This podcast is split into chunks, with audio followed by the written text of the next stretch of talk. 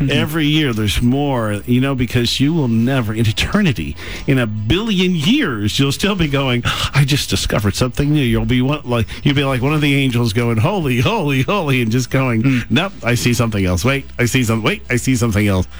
And uh, I love the fact that this is the God we serve, that there'll never be a moment where this, uh, it's like going to Israel. You know, I, the first time I loved it, and the, I was going back the second time, and I was thinking, I wonder if it'll, you know, I've seen it, and it was like twice as good, and getting ready to go for the third time. And if you're not planning on going, plan on it if you can.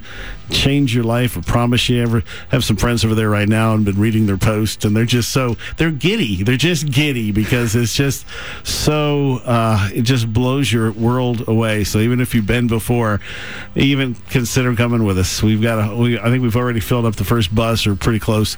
So we're gonna keep pressing on. We got three more months before the that first big chunk is due. So uh, pray about it, and God lets you come with us. Come with us.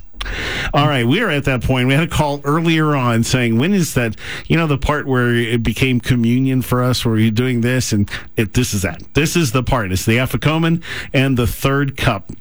All right, so this is a Greek word, afikomen. What happens is you hide it earlier in. You take the middle piece of matzah. There's three, and you break it. And you put it in little thing, and you hide it. And it gets you, the kids go and find it and bring it back. The one who finds it receives a great reward.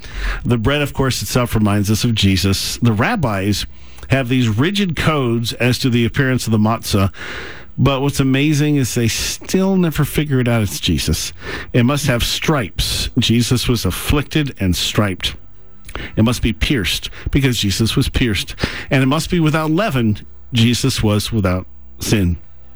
Isaiah 53 5. He was wounded for our transgressions, he was bruised for our iniquities. The chastisement for our peace was upon him, and by his stripes we are healed.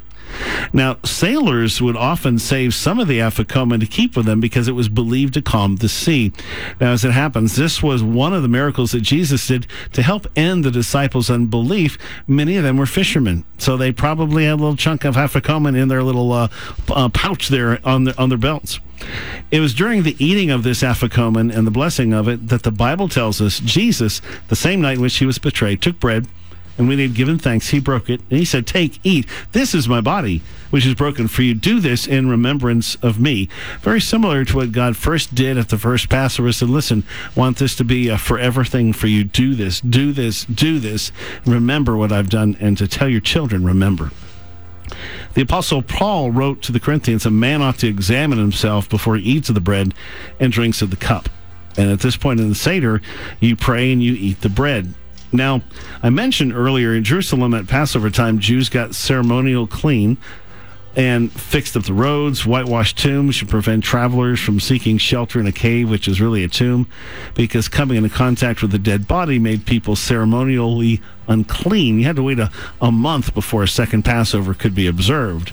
So, there is a tradition after eating of the afikomen, no other food may be eaten for the rest of the night. It's just a tradition. Now, other than the last two cups of wine at the Seder, you also have coffee, tea, or water. But the, the, the tradition is so that the taste of the matzah, in this case Jesus, was eaten during the meal remains in our mouths. You want to walk away from a Seder with Jesus on your heart.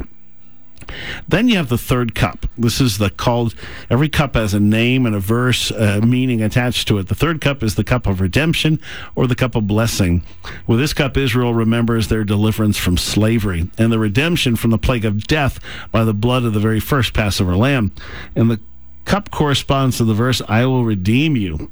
So if the afikomen was his body, this obviously the third cup is his blood. Yeah.